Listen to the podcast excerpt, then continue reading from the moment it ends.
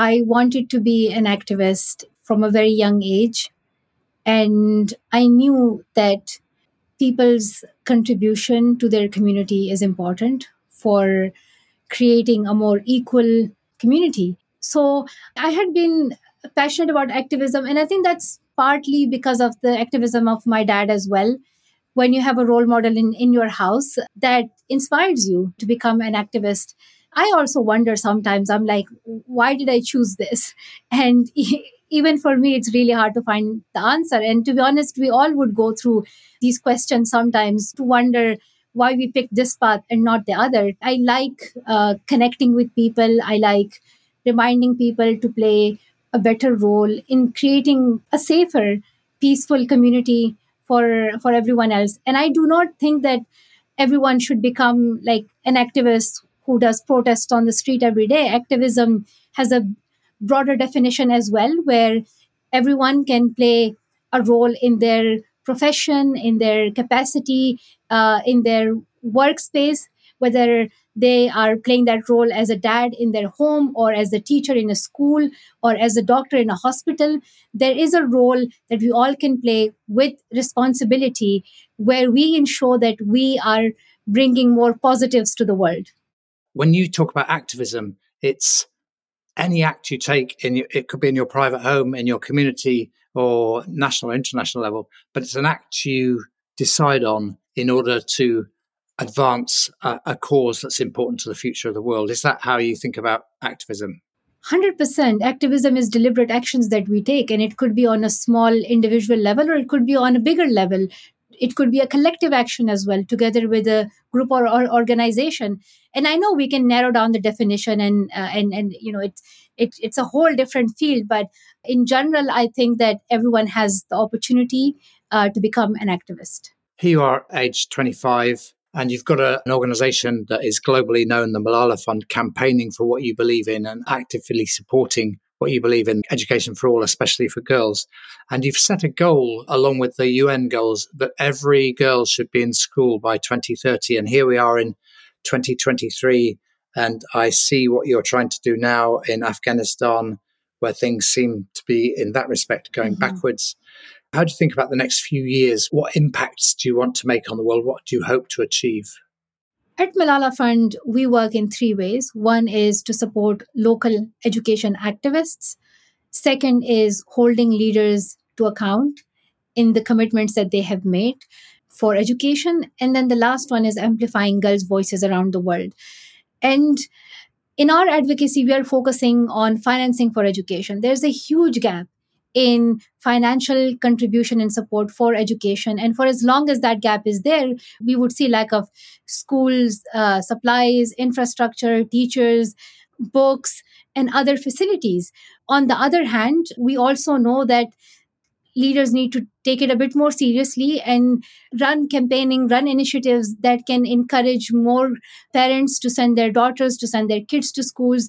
And we also know that it is not just limited to the role of the government, but NGOs and other activists can also play a role where they can engage with the communities directly, they can engage with the parents and encourage them to send their uh, kids to school and girls themselves can become activists as well. And their power their voice can be really powerful in spreading the message of uh, girls education.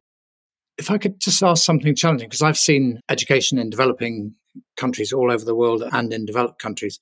And sometimes i see money is raised and the the way it's spent doesn't result in yeah. what you would hope for or what i hope for. I've walked off the street into a school i won't name the country and seen children there, but the teacher's not working. I've walked into empty school buildings that have been built where there are no teachers in more than one country. I think, yes, I do want to raise all that money, but also I want to ensure that the people who raise the money then turn it into really effective implementation of education policy that benefits the children currently in school. How does the Malala Fund think about that challenge? Because it's quite real.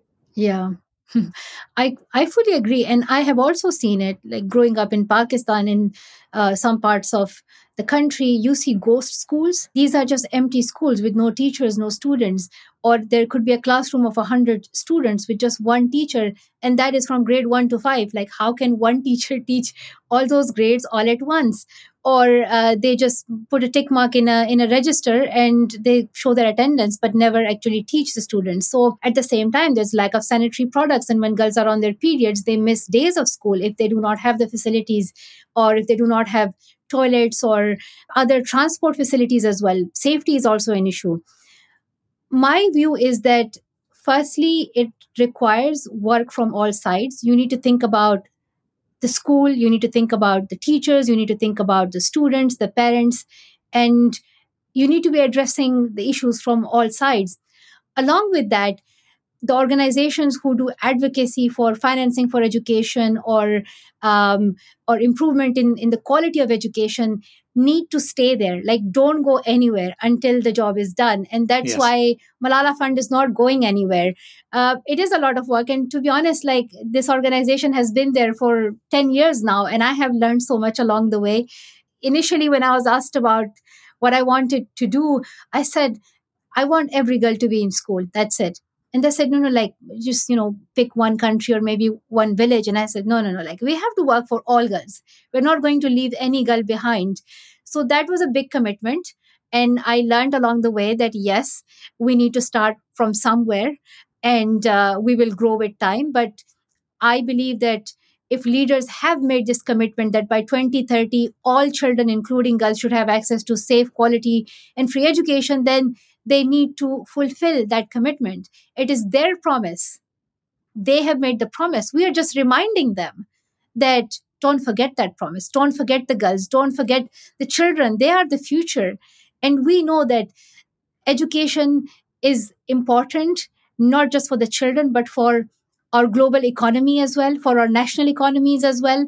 When girls have access to complete quality education, it adds up to $30 trillion to the world economy.